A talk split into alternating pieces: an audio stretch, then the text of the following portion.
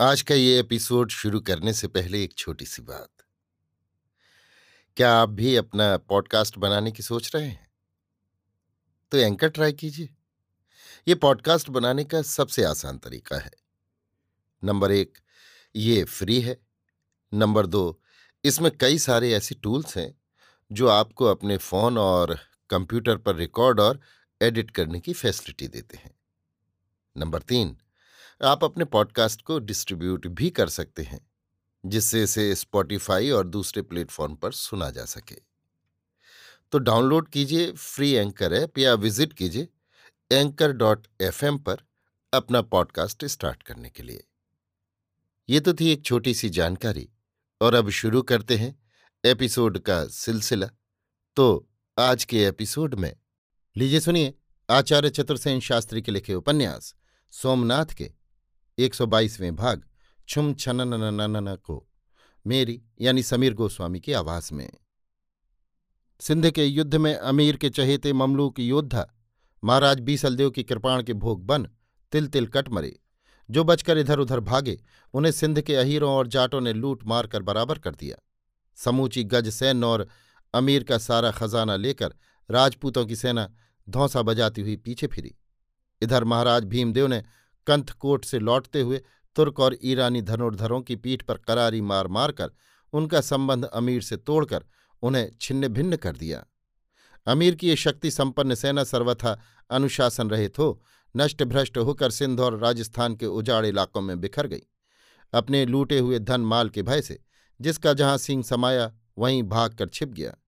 संयुक्त राजपूतों की सेना को लेकर महाराज भीमदेव सिद्धपुर लौटे, जहाँ दुर्लभ देव की साठ हज़ार सैन्य विद्रोही होकर उनसे आ मिली। अब अवसर देख महाराज भीमदेव ने चढ़ी रकाब पाटन पर अभियान बोल दिया। दुर्लभदेव डरकर गद्दी छोड़ जंगलों में भाग गए और नगर द्वार पर चंद्र शर्मा ने महाराज भीमदेव का प्रमुख पौरजनों के साथ स्वागत किया। राज गजराज पर महाराज भीमदेव की सवारी अनहिल्य पट्टन के बाजारों में निकली। गुजरात के तरुण त्राता के यशाहपूत दर्शन करने को समस्त गुजरात के प्राण ही पाटन में आ जुटे। पाटन का राजमार्ग फूलों से और बहुमूल स्वर्ण खचित पाटंबरों से सजाया गया था। घर घर आनंद की बधाइयाँ बज रही थीं। नृत्य गान पान गोष्ठी का आयोजन हो रहा था। कंथकोट की दुर्लभ रणस्थली में जिन योद्धाओं ने शौर्य प्रकट किया था, उनका विविध प्रकार के दान मान से पौरगण सत्कार कर रहे थे। जगह जगह अमल कुसुम घोला जा रहा था। पुरवासी स्त्रियाँ घर घर मंगल गान कर रही थीं। आनंद वाद्यों से कानों के पर्दे फटे जाते थे। गवाक्षों और बाजारों से सुहागने और वधुएँ खील पुष्प बरसा रही थीं। महाराज भीमदेव का गजराज सुमेरु पर्वत की भांति सिर से नख तक स्वर्णजटित मखमली झूल से सुसज्जित था। वो अंबारी, जिसमें गुर्जरेश्वर परम माहेश्वर परम परमेश्वर श्री भीमदेव विराजमान थे, उसका स्वर्ण कलश सूर्य के समान प्रभात की धूप में चमक रहा था। सवारी के आगे नगर कुमारिकाएँ गरबा नृत्य करती जा रही थीं। सुनहरी चूड़ियों से सज्जित राजगज के दंत पर एक चंदन की चौकी रखी थी। चौकी पर राजनर्तकी नृत्य कर रही थी। गजराज ऊँची सूढ़ उठाए जैसे गुजरात के नए राजा का अभिनंदन करता चल रहा था। ये गजदंत पर का अद्भुत नृत्य देखकर लोग आश्चर्य और आनंद से विवल हो रहे थे। जैसे वायु में चरणाघात हो, इस प्रकार नर्तकी के चरण तैर रहे थे। गुप्तवासनी विप्र लंबा चौला देवी अपने अछूते नवल प्रेम की अजस्त्र धाराओं को अपने नन्हे से कोमल हृदय में छिपाए चंड शर्मा के घर के झरोखे से लाज, आनंद और उल्लास नेत्रों में भरे, अपने अधीर प्राणों को धड़कते हृदय में यत्न से रोक ये महोत्सव देख रही थी। दामू मेहता अपनी चपल नीली घोड़ी पर सवार दो दो तलवारें कमर में बांधे, कसुमल पाग धारण किए, पान का बीड़ा चबाए, बगुले के पर के समान धवल चुन्नरदार बागा पहने, कभी राज गजराज के इधर, कभी उधर, सारे जुलूस पर नज़र डालते आवश्यक आज्ञाएँ देते जा रहे थे। राजगजराज के पीछे एक सुनहरी हौदे में ब्राह्मण राजबंधु चंड शर्मा और भस्मांक देव बैठे बढ़ रहे थे। उनके पीछे गुजरात के प्रधानमंत्री विमलदेव शाह की सवारी का हाथी था।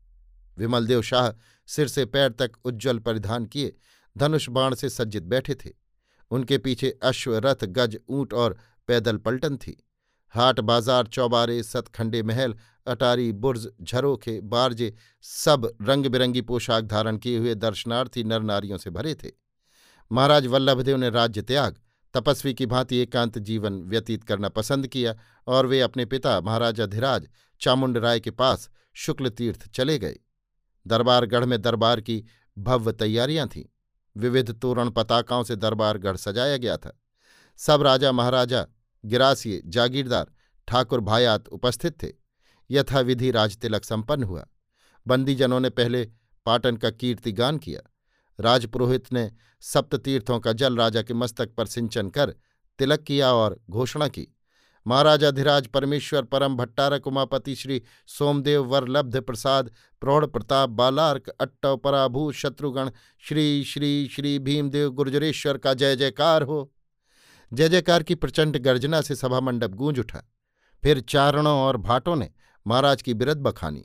महाराज ने उन्हें सिरोपाव, इनाम, इकराम, जागीर बख्शीश दी। फिर भायातों ने भेंट दी। इसके बाद जागीरदार गिरासी राजा महाराजाओं की बारी आई। महाराज भीमदेव ने युद्ध में काम आए योद्धाओं के उत्तराधिकारियों और परिजनों को नई जागीरें बख्शी। वीरों को दानमान खिताब से संपन्न किया। फिर ब्राह्मणों और धर्म संस्थाओं को दान की घोषणाएँ हुईं। इसके बाद गुर्जरेश्वर श्री भीमदेव ने खड़े होकर सबको धन्यवाद दिया, आभार माना और धर्म की शपथ ली, प्रजा की सुख, शांति और समृद्धि की कामना की। चंद्र शर्मा और भस्मांक देव को राज्य बंधु की उपाधि दी गई।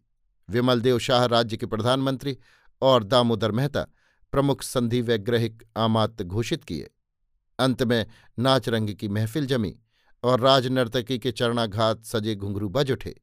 छुम छन अभी आप सुन रहे थे आचार्य चतुर्सेन शास्त्री के लिखे उपन्यास, सोमनाथ के एक सौ बाईसवें भाग, छुम छनन को मेरी यानी समीर गोस्वामी की आवाज़ में।